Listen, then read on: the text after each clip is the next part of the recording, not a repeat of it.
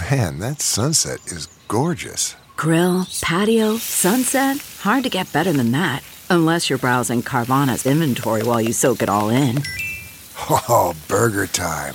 So sit back, get comfortable. Carvana's got thousands of cars under $20,000 just waiting for you.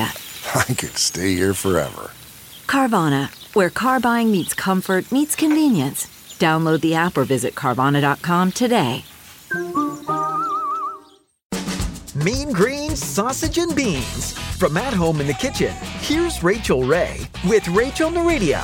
When we start with sausages, I prick the casing in several places, and then I put an eighth of an inch of water into a nonstick skillet and put the sausage pierced side down so that those juices come out and into the water as it evaporates. The natural juices from the sausage itself will brown and crisp the casings. Then we're gonna take it out and add some fennel, onion, and garlic, stock, and then ultimately, of course, some beans. For our grains, I have escarole.